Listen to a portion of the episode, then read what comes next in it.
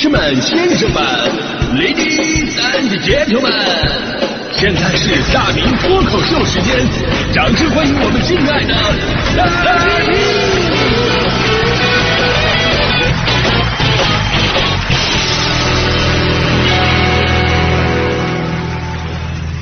好，欢迎各位来到今天的大明脱口秀，我是大明啊。曾经呢，我也是个摄影爱好者，而且是摄影圈子当中呃鄙视链的底端啊，就是器材党，啊、最被鄙视的一种人啊。没错，我就是器材党。啊。当年有一段时间，真的特别沉迷于单反镜头，长枪短炮家里边一应俱全。因为呢，以前啊，我就发现了，去车展也好啊，包括去那什么呃动漫展看那些 cosplay 啊，我就发现人家模特吧，都会自动的去找那种。专业镜头去看着盯着啊摆造型，对于我这种拿手机拍他们的根本置之不理 啊！不管我人长得再帅也不行啊！所以我就意识到了器材的重要性。那会儿只要发工资，都会先攒起来一部分，然后呢去买各种各样的镜头，几千块的到上万块的都有，什么大小三元呐、定焦红圈啊，最后我都买到了。啊，那个时候啊，就是人类都已经挡不住我了。我要我要我要买长焦，呃，打鸟啊，我打鸟。什么叫长焦镜头呢？长焦镜头就是呃比短焦镜头要长的镜头，那长焦起码得八百以上啊！我我我就挑挑去，我到店里边我就一顿找，我找找了一个巨长的啊一米多的镜头，我说哎一米多这这可以啊，这个够长。老板这个镜头多少钱呢？老板说小伙子那个是天文望远镜 啊，这这还可以打火星啊这个。我那会儿呢，不仅买镜头，那相机也得跟得上啊。不仅要有专门的单反主力机，还要随身一个微单卡片机。主力机呢，主要目标是负责这个目标的一个拍摄啊。那微单呢，负责扫街。在这里跟小朋友们说一声啊，这扫街并不是扫马路的意思，而是拿着相机，拿着相机，你看到什么拍什么，随便的去拍啊。拍着拍着，说不定有个大哥过来说：“哎，小伙子，是不是我媳妇派你来的啊？”给你二百块钱，把那个底片给我，谢谢。那个时候我真的有种走火入魔的感觉。就别人问了，你为什么要买那么多的相机跟镜头呢？我说我要走遍大千世界，留住最美好的瞬间。后来我就背着这个大三元，还有两个定焦镜头，还有闪光灯和三脚架，加起来起码起码最少二十斤。我去了一趟马尔代夫，就这么说吧，还没到人家马尔代夫的岛上，就先到了他的首都马累，我就比马都累了。后来全程啊，我都没把相机拿出来，于是我就成为了摄影圈当中传说的那种极品，就是你买了单反，买了微单，买了拍立得，买了数码相机，最后拍照出去玩的时候用的是手机。所以呢，前不久我把我的这个单反镜头什么我都给卖了，卖了。我现在拍照啊，也真的用手机了。即便当年的单反呢可以吸引很多的姑娘，但是现在啊，他们都已经不认为相机里的是自己了，只有手机里的才是自己。说到这儿呢，咱们再来看这条新闻，就显得特别的悲凉。据日媒的报道，百年相机巨头尼康公司宣布退出单反相机，六十年的单反相机事业结束了。至于为什么会退出单反行业，报道当中提到了，由于智能手机拍照的进步，影响了相机行业。这消息一出呢，网友们是一片哗然，很多人表示说，时代的眼泪又一次见证了历史。而我只想说，单反啊，单反，咱们说好的。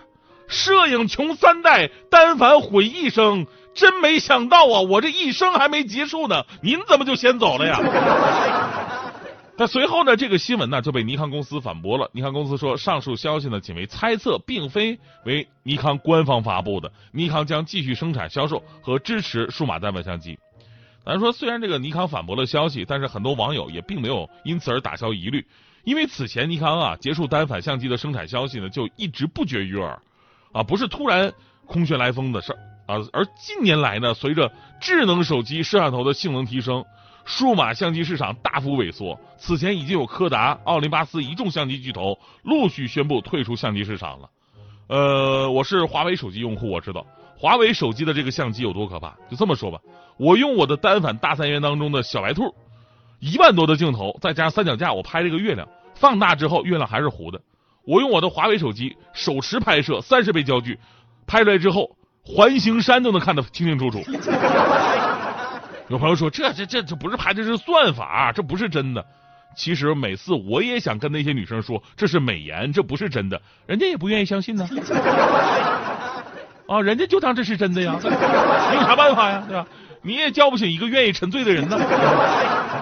你再看小米，小米最近出了一款新款手机，那个镜头已经占据手机背面的整整一半了。就把你们家相机的那个相机镜头盖摘下来以后，扣在他身上未必都能够，你知道吗？看起来就好像是相机上面加了个手机功能而已。那么对于大多数人，单反确实已经没有什么应用场景了，唯一的应用场景啊就是应用，嗯，硬着头头皮用啊。如同我这个谐音梗一样尴尬啊！近期，日本相机及影像产品协会公布二零二二年五月全球数码相机出货数据显示，数码相机销量只有六十三点七万台，同比减少了百分之十，而且是连续十个月下滑。所以，即便尼康反驳了推出单反相机市场的消息，但是我们都很不确定单反相机究竟还会存在多久。也许对于我们的专业人士来说啊，目前单反相机还是无法替代的。而对于我们这些普通的人来讲，有什么是不能替代的呢？对于照相本身来说，最重要的是记录那个难忘的场景，在这样的基础之上，提升照片质量和相机的应用体验，这才是真正的关键。就好像我小的时候，我记得我们那时候家里的相机还是旁轴的，旁轴的，就是旁轴相机，专业的人是爱死，但是我们小白们就恨死，因为你根本掌握不好构图，而调整光圈、大小、快门、呃那个快门速度这些就更不用提了。如果拍照一直都这么难，那么拍照这个事儿本身就不会发展成为全民喜爱的生活方式。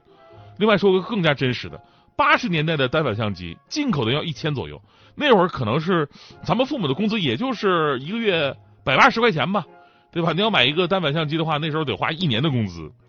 所以呢，后来出了更加便宜而且更加简单、容易上手的全自动相机，也就是我们号称的这种傻瓜相机，这才拉近了我们每个人跟拍照之间的距离。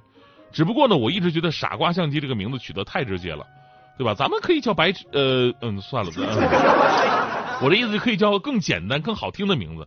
因为之前有个这么一个事儿，有个这么一个事儿，我在公交车上，我就把我那个相机我落座位上了，我这准备下车呢，然后后边有人喊谁的相机，旁边有人还补了一嘴傻瓜的，我立刻说哎我的我的我的我的，整个车厢里响起了欢乐的笑声。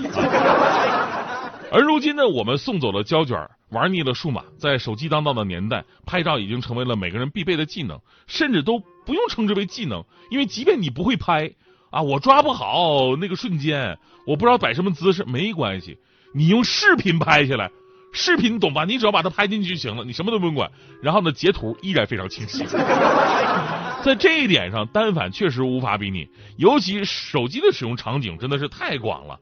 啊，咱就说这个平时开会，啊，人家开会呢都是弄个表格签到，我们领导根本不用表格签到，一年里边呢他会随机找三次会议，等人到齐了，然后拿出手机拍张照片，然后呢年底之前让大家伙来认人，如果你能在三张照片当中都找到自己，那么恭喜你，你能拿全勤奖；如果只有两张有你，你就评不了优秀员工；如果只有一张照片上有你，停薪留职；如果这三张照片里边都没有你，那么明年也没有你。所以说，你说手机的应用场景有多广泛啊？汇聚了多少功能？那想想这么想想，真的挺可怕的一个事儿，对吧？那天我就看到这么一段话：手机干掉了谁？手机干掉了座机，干掉了照相机，干掉了电视机，干掉了电脑，干掉了收音机，干掉了手电筒，干掉了镜子，干掉了报纸，干掉了 iPad，干掉了游戏机，干掉了钱包，干掉了身份证，干掉了各种的纸质票据。那么未来还会干掉什么？还会干掉我们的眼睛和颈椎，干掉婚姻和家庭，干掉下一代。手机真的是太吓人了，吓得我赶紧把这条消息啊转发到了朋友圈里边。啊，然后上面写了一句话：转下去，建议大家一定要少看手机。